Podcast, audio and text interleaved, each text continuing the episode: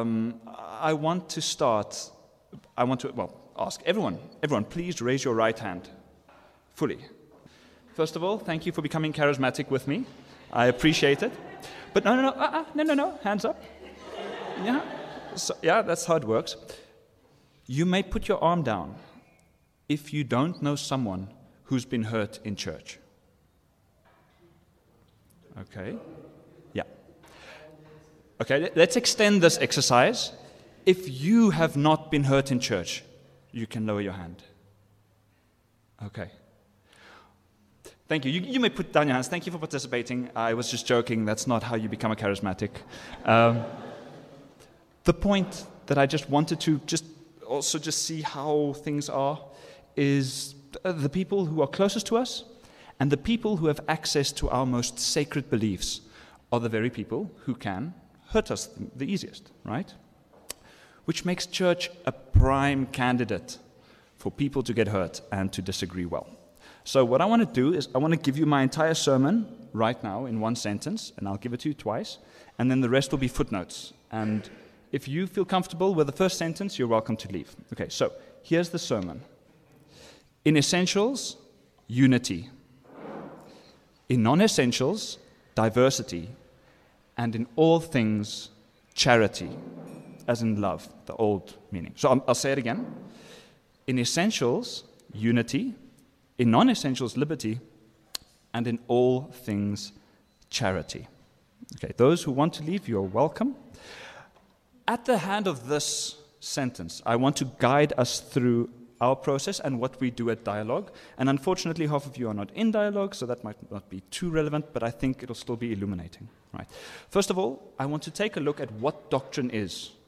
And we're going to get a bit technical, so please bear with me. And from then on, we'll look at the essentials, we'll look at the non essentials, and then we can learn how to fight better. All right. So that's, that's my goal. If I can get us to fight better, I will have won. So, first off, first point doctrine. Right. Speaking of war, Frederick the Great said the following War is not an affair of chance. A great deal of knowledge, study, and meditation is necessary to conduct it well. What he's saying is war doesn't just happen on its own. People don't sit around playing cards and then suddenly coordinate trenches in Flanders. You know, that's not how it works. The greatest battles that have ever been fought were done through proper preparation beforehand, with a lot of coordination and with agreement. That's how war works. This aspect of war is what we call military doctrine. So you can take a look at a war and look at the Air Force's doctrine or naval doctrine. And this consists of three things the fundamental principles, that is, the things that we've learned from experience. Secondly, the tactics, the techniques, and the procedures that are sort of the best practices and they are descriptive. And what these do is they allow creativity and um, adaptability on the field. And finally, terms and symbols. That's the shared language, ideas, and concepts that's coordinated in the military. Right. On a side note, the Bible has a lot to say on doctrine. And we'll get back to war in a moment, if you'll allow me. To explain how to get to doctrine and what its role is, I want us to build from the foundation. Okay, so come along with me on this ride. Right at the bottom, we start with reality. Reality is everything that we experience and can see. It's everything around us. This is it. There's only one, right? Truth is everything that agrees with reality. In another way, you could say that reality is what you bump your head into when you misunderstand it. Right? It's like uh, when the lights are off and you walk into a door because you misjudged reality. The door was, eh, right? That's how it works. Theology is a disciplined reflection on God's self revelation. Now, God's revealed himself in two ways through his word and through this beautiful universe that he's created with us.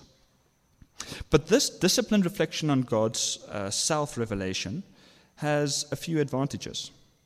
It helps us form a Christian understanding of reality, right? So the way we interpret reality depends on theology, and it has practical significance. What you believe has consequences, right? In that sense, how many theologians are in this room? Well, as many people as are in the room. If you've ever thought of God, you're a theologian. You can't avoid it. And that brings us to doctrine. We've started with reality, we've built up to truth, we've taken a look at theology. Doctrine, then, is the accurate conveyance or wording of this truth. Now, this is typically a cognitive exercise. This is us looking at Scripture and what's revealed and trying to make sense of it. But that's not the full extent of doctrine because that portion of doctrine builds up even further. And I almost want to envisage like uh, the image of a tree that's facing up towards the, the sun, right? It's heliocentric. Doctrine does a few further things. It helps us interpret experience. It has, uh, well, yeah, it has practical implications. And it includes God's story to save us. Okay, so a big portion of Scripture is story. It's God telling us how He created everything and how everything will culminate in the end. And for doctrine to be healthy, it has to incorporate all of this. But fundamental to this is this idea of making sense and truth wordings of theology. A Buddhist can have legitimate mystical experiences. Doctrine will determine if that legitimate experience is true or not, or in accordance to God or not. It's the arbitrator. Furthermore, you can be very practical and then worship a different Jesus. And lastly, you can have stories in the Bible and you can, you can think that that's the full level of, of doctrine. But the fact that you arbitrate that one story has an antagonist and a protagonist immediately tells me you're busy with a cognitive process around it. All right. Let me give you a little practical example. Jesus' half brother, right, James, he says, Guys, you're worshiping God, and with that same mouth, you're cursing people who are made in his image. Don't do that. Okay, let's take it down. He's giving us a practical implication. Stop slandering people. Why? Because he's come to a doctrine. We are made in the image of God based on theology. Right? Who is God? Who is, uh, who, what, what is man? Do we have dignity in the first place? When we do that, it doesn't correspond with reality. We are treating people in a way that doesn't correspond to their nature. And that says we're missing out on reality. So we've gone all the way down to the bedrock in applying this. And this is all over Scripture, right? Doctrine comes first, and lived experience comes second. Right? So, in the order of things, we want to make sure that when we have doctrine, we are ensuring that whatever we build on it will draw us closer to God. Why do I say it like this? Why doctrine first? Well, Paul and the authors of the New Testament constantly do this. Let's take a few examples. Colossians has a switch around between 1 or Colossians 1 and 2 where you first have indicative statements, that's statements of theology, that switches over to what does it mean for us right now, oh, in, in there right now. The same thing for Ephesians. At the end of Ephesians 3, it switches with a therefore from indicative to imperative. In Romans, you've got theology all the way to Romans 12, therefore, brothers. Practical to the end. 1 Thessalonians has the break in 1 Thessalonians 4. Even in Hebrews, the author of Hebrews says at Hebrews 10, we've got to switch from indicative to practical or to imperatives.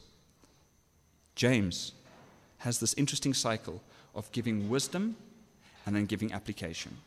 Doctrine first, lived experience second. Right.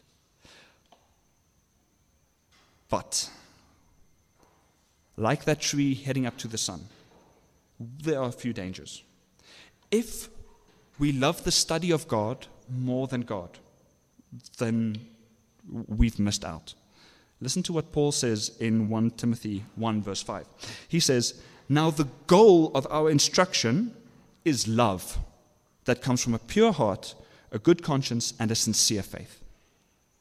Whenever we have doctrine that's not guided towards loving God better, we're missing out. On the opposite is Hanyu, Hanyu, Hanyu. You're just using these words, you're so legalistic. You just need to love Jesus, right? And that's the tradition that I come from. But notice, I've used the word doctrine, I've used Jesus. Which Jesus? What do you mean by doctrine? What do you mean by love?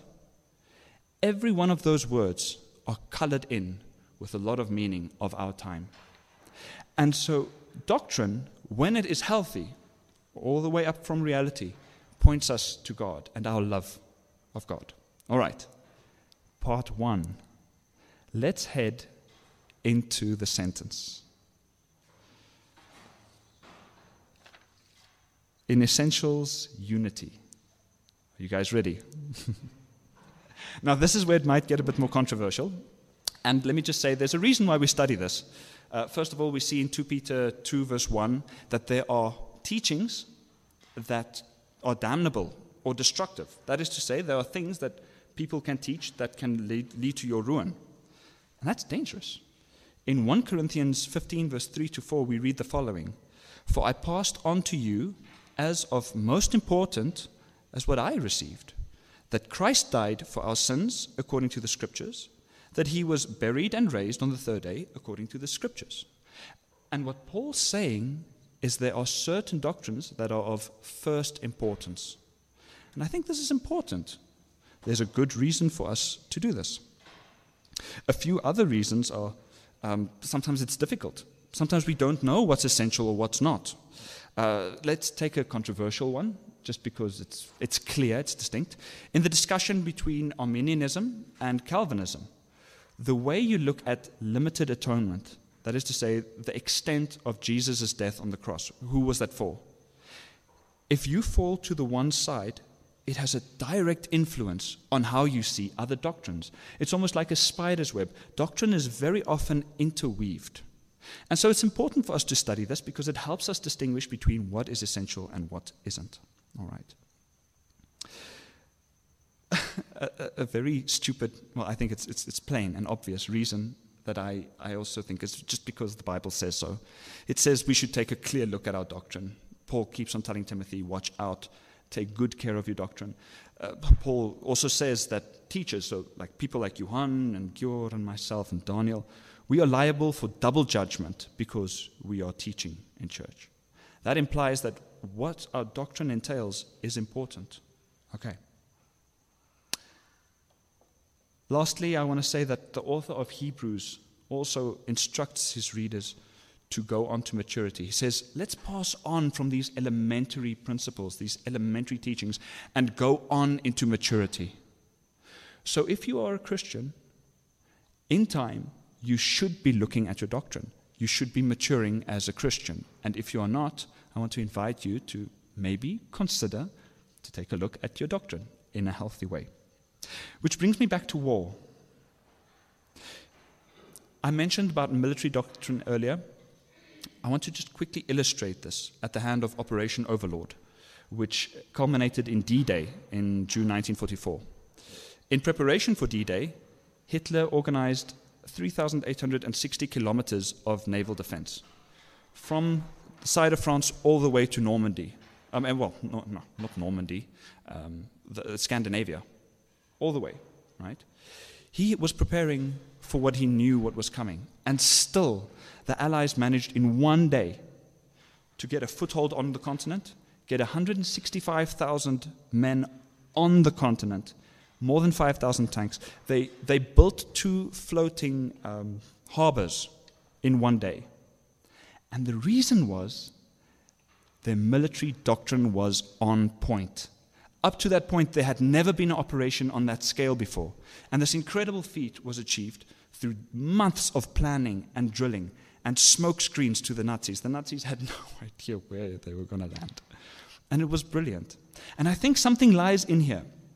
And I think the principle is the degree to which we want to reach up to God, the degree to which we want unity with God uh, or communion would be the degree that we go down into the foundations and be clear on our doctrine.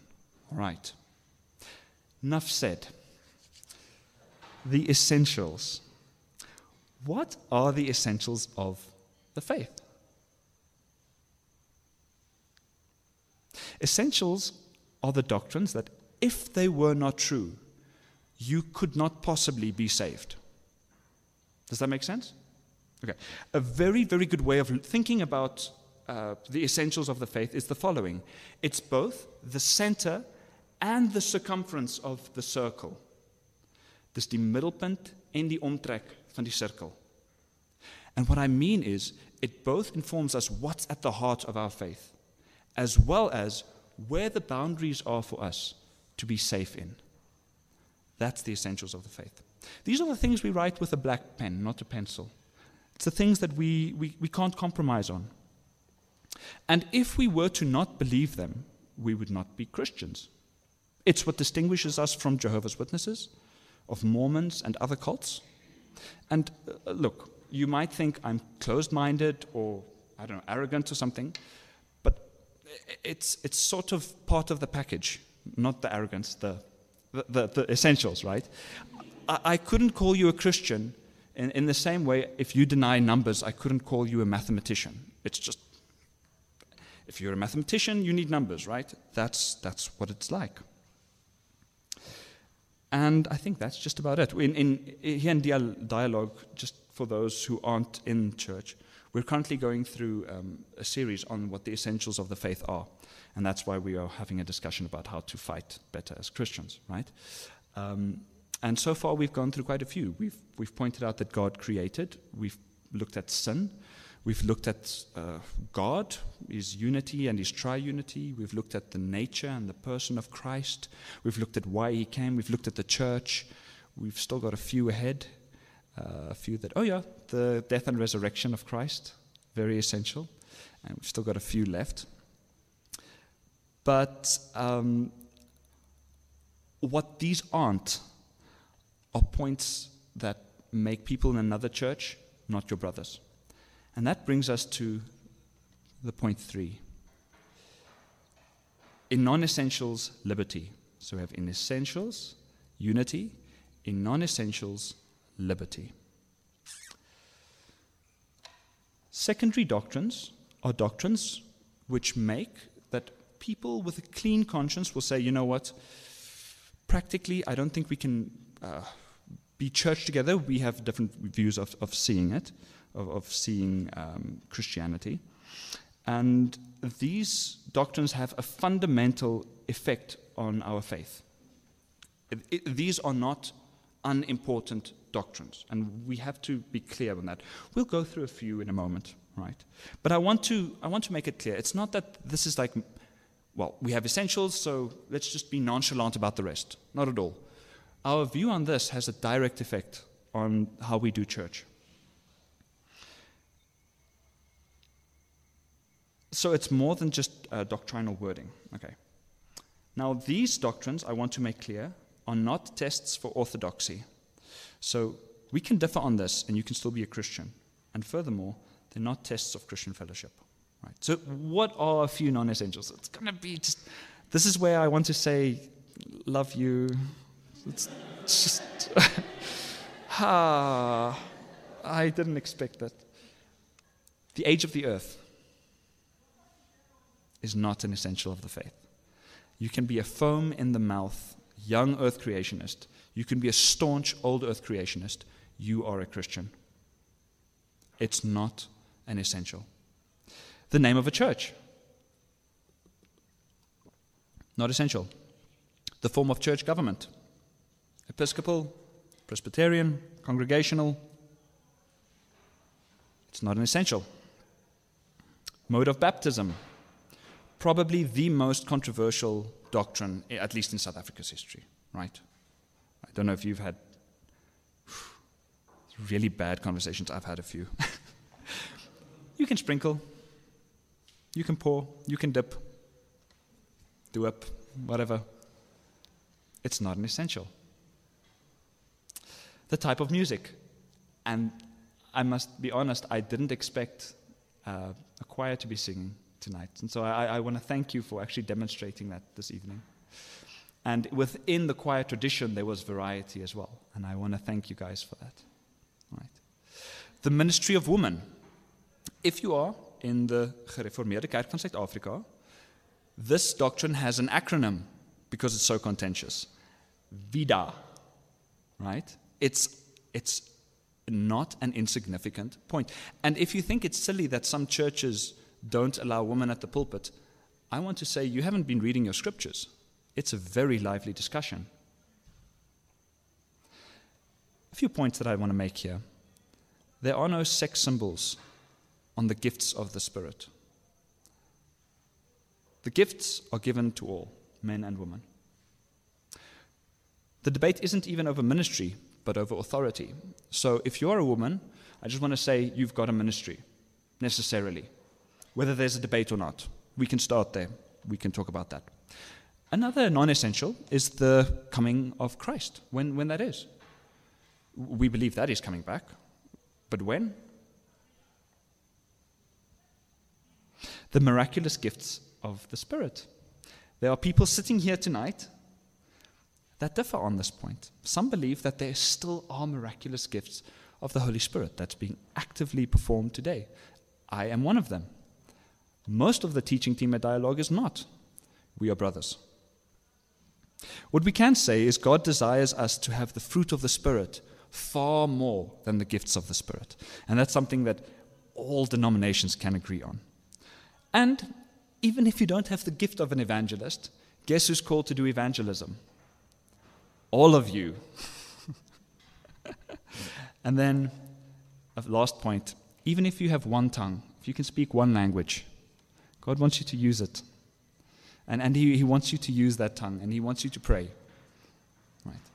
And then I think probably the, let's say, the, the most spicy one of all Calvinism and Arminianism the interaction between God's sovereignty and human free will. Right. There's a, uh, well, a family member conveyed a story um, where he, he had been working, and there was a, a colleague of his who was madly in love. And they saw each other the Friday, and she was in, in a cheery mood because she was going to see her boyfriend, and came back on Monday and just absolutely dejected. Just everything was just wrong. And he's like, what, What's going on? And she said, we, uh, we, we had to break up. And he's like, oh gosh. The guy's from another country, so he's like, oh, well, is, is he not a Christian? What's, what's going on? And she said, no, uh, he's in a church that, that says women don't have to wear hats when they go to church.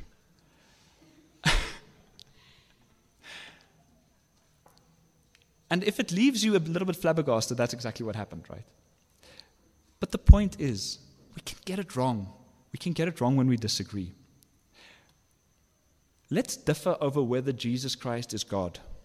Let's not differ over whether women should wear hats in church. It's not going to affect our salvation. All right. So, why do we disagree in the first place?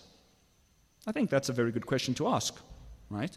If Christianity is true, why, why, why all this variation? I want to acknowledge one doctrine that all Christians hold to be true. We are very sinful.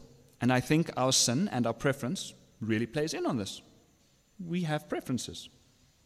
And um, when we don't hold to a doctrine, a good question we can ask ourselves is why do I not accept this doctrine as being true?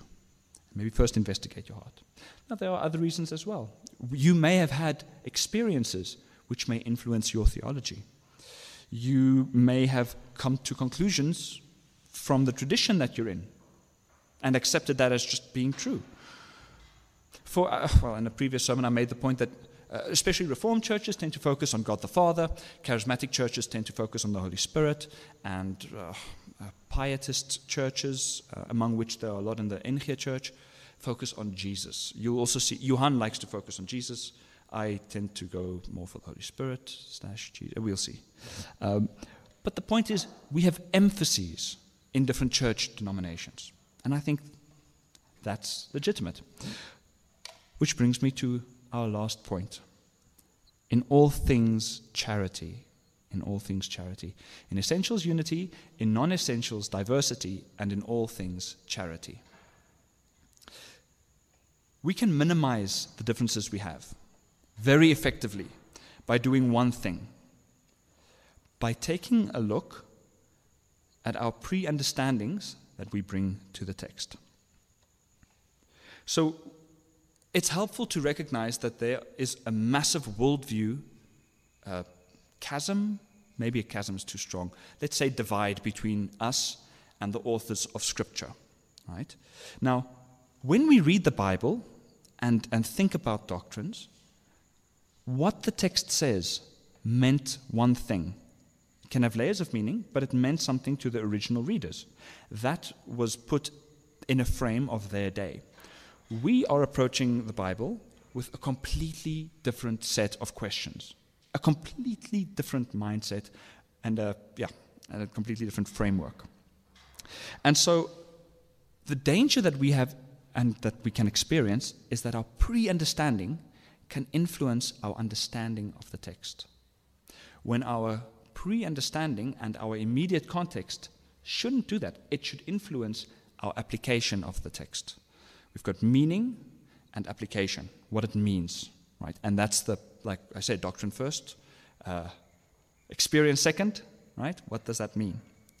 Let me give you an example. There have been points in history when baptism became mixed. Church and state started working together, and what baptism meant also started entailing citizenship. It's happened in America, and I know it happened in Rome. It probably happened all over um, history. So, what happens is the immediate context influences the way we read what baptism means and then has an application. And if we had to talk to people in that era, we would have differences. And so our job is to diligently look at what the text meant. And um, the degree to which we gain a biblical worldview will be the degree to which we will ask the same questions of the text and engage with the same questions of the text as the original authors meant. And the degree to which we do that will help us in our accuracy. So it's a direct correlation. That degree will have the degree to which we understand what the application meant, which means we can apply it more accurately today. All right. So that is a very effective way of making the Bible and differences in doctrine relevant. A question for you. The big debate over the age of the earth, young earth creationism, old earth creationism.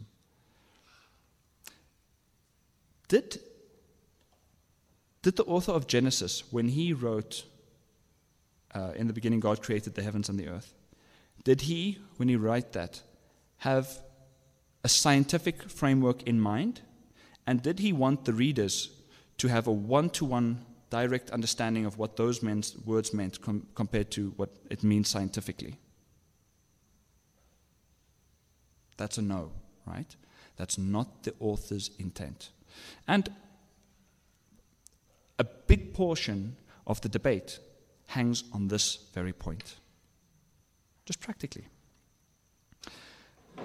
There's one cool thing about the essentials of the faith, though. Okay?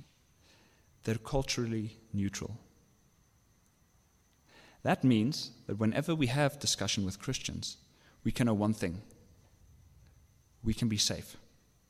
It's this very strange thing you are sitting in the most diverse, culturally, linguistically, geographically, politically, uh, socioeconomically group of people that have ever existed. There's no organization as diverse as the church. With the secondary doctrines, it's a bit more cloudy. It's a lot easier to import your context into the church.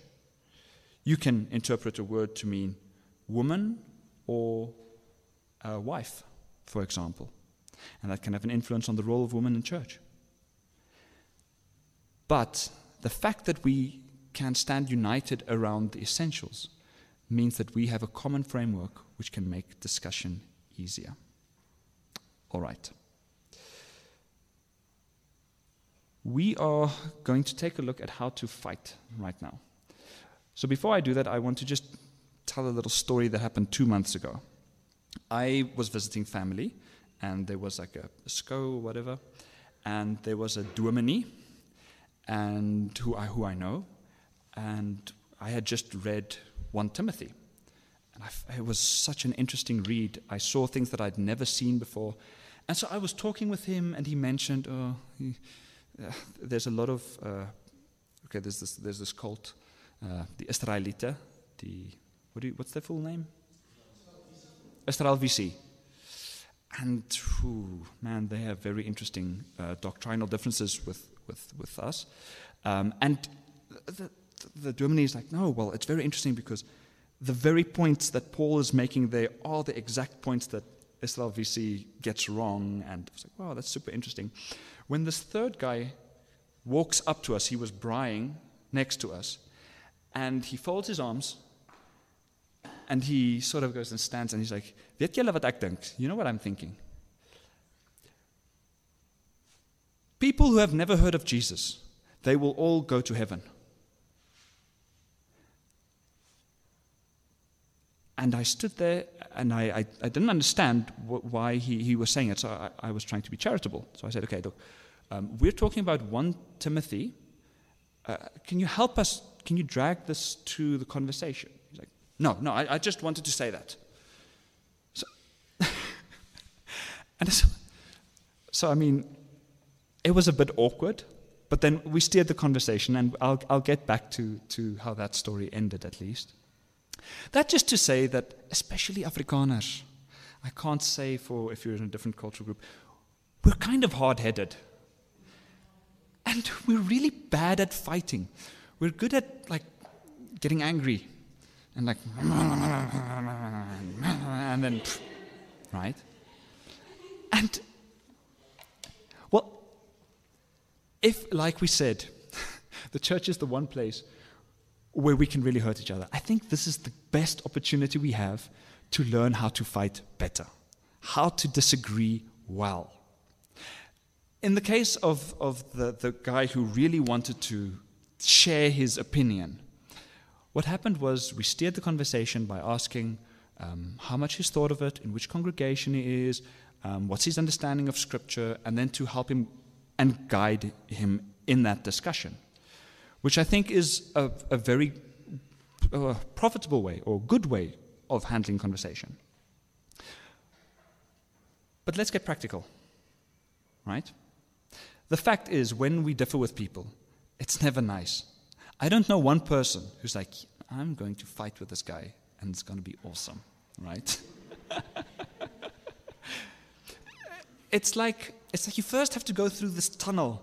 It's really dark and it's you're not sure of yourself and it's difficult and awkward and you're stumbling and you're not sure where you are and finally you reach to a conclusion and it's this beautiful view ahead of you. That's the path that these discussions have to take. Right. So let's give a few points. First of all, you have nothing to lose. And this, this is the hidden promise. This is the view that's hidden for us. You have nothing to lose in having doctrinal conversations with other people. The least you can gain, the le- minimum, is you can come closer to the truth. That's the lowest level gain you can have. And so here's the invitation don't run away from these conversations. Rather, here's an opportunity to get to know the person better this is an opportunity to know God better. This is an opportunity for you to lay your theology down and to find out whether what you have been teaching has been in line with the church. The Holy Spirit hasn't only been working in you, He's been working in 2,000 years of very diligent Christians. Right? We stand in this tradition for a reason. So, practically, have these conversations in relationship.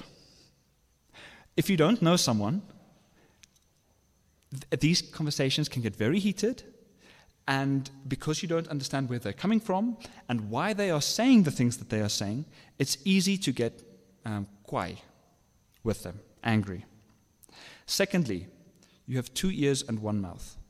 And especially, once again, I don't want to pick on my people, but it's my frame of, of reference. Listen emphatically. Here is a guideline.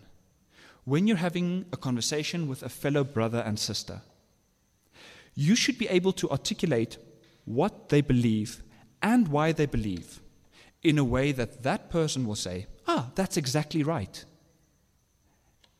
If you can't do that, you shouldn't be engaging in the conversation. You should first reach that point. A good way to do that is to ask, Why do you believe that? What led you to this conclusion? How do you interpret the Bible, which, which leads you to this?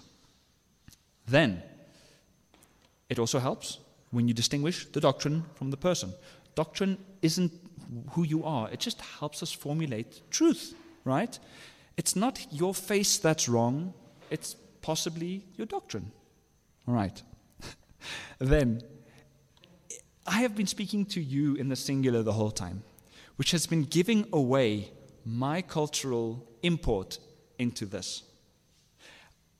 Our salvation is individual and collective.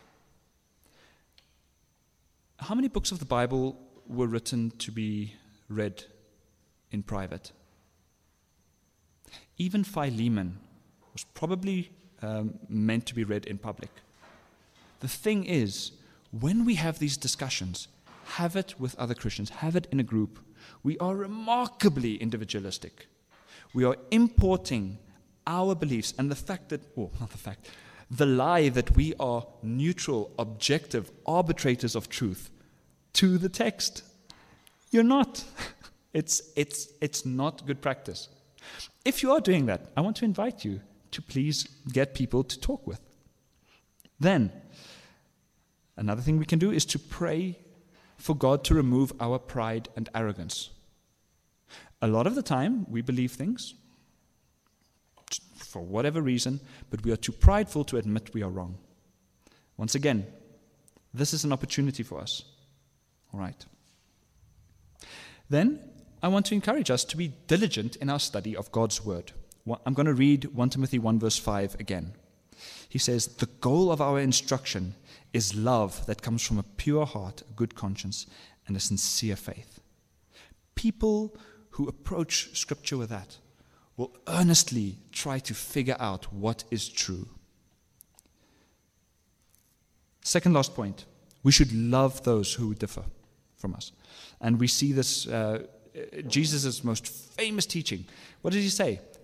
Love your enemies, love people who differ, uh, from you. A good uh, criteria is when you are having these discussions, at minimum, you should be loving the person more afterwards than beforehand. That's just a good uh, rule of thumb for us. We can be of the same mind without being of the same opinion. Right? So I, I, I want to look finally at, at Jesus' prayer for us. In the heart of the book of John, in the most intimate section, Jesus is praying to the Father, and he's praying uh, for his disciples. He, um, in John 17, verse 11, uh, and then 20 and 21, we read this I am no longer in the world, but they are in the world, and I am coming to you. Holy Father, protect them by your name that you have given me, so that they may be one as we are one. Verse 20 and 21. I pray not only for these, but also for all those who believe in me through their word. May they all be one, as you, Father, are in me and I am in you. May they also be in us, so that the world may believe you sent me. Jesus is he's praying for you. He's praying for everyone who comes to believe in him through their witness, which is here. You are all Gentiles, probably. It's, it's incredible. That's his prayer for us. His prayer is that we may stand in unity. Now, I want to distinguish this from two other ideas. He's not praying for uniformity, nor is he praying for union. Uniformity comes down to a complete similarity in organization or ritual. When things are uniform, they're all the same. Jesus isn't praying for that. Jesus is not praying for our union, where it implies political affiliation beyond, let's say, uh, personal belief. We can see uniformity, for example, in the rituals of the Roman Catholic Church. It's, it's uniform. Or in Islam, if you take uh, the teachings of Allah seriously, you will start living like a 7th century Arabian person. That's just how it is, right? You can go wrong with union, for example, in interfaith movements, where we are so affiliated with political reason that we can miss the essential unity. Unity, on the other hand, requires an inner heart that's the same. It's a common shared purpose or goal in life. And that's what Jesus is praying for you and for me, for us, for church, for whatever church you are, you are in. That's Jesus' most intimate prayer before he went to intercede at the Father's side. Now, think about this Jesus is God, and yet he is distinct from God. We are one, and yet we are diverse. This is literally South Africa's big question. How can we have a united nation with a diversity or a plurality of people? The church is the answer, and we have the resources to do this. We can finish and, or, and fight well. So I want to encourage you with the following Be diligent, dear Christian, dear brother and sister, with your doctrine. May you go as deep as you want to reach high. Let your foundation point fully to your living God. Be safe in the essentials, give room for our differences, but most importantly, love the Lord your God with everything you have, and love your neighbor as yourself. Let's close eyes. Heavenly Father, thank you that we can be united with you in complete unity, unity with you. Thank you for the diversity of people here tonight. Uh, thank you for your providence in, in bringing such fresh music and, and people from all over. Lord, thank you that we can even have differences. Um, and, and I pray that you will help us to become mature as Christians, to help each other to, to differ better, so that we can understand each other better, that we can love each other better. We want to honor you for the fact that we can be part of this beautiful expression of people of every nation, every country, every place, every language throughout history. We want to honor you for that. And Lord, help us. Help us to do that very well. Um, especially when we are finding our feet. Uh, these conversations are difficult. Uh, so empower us, Jesus. In your holy name we pray. Amen.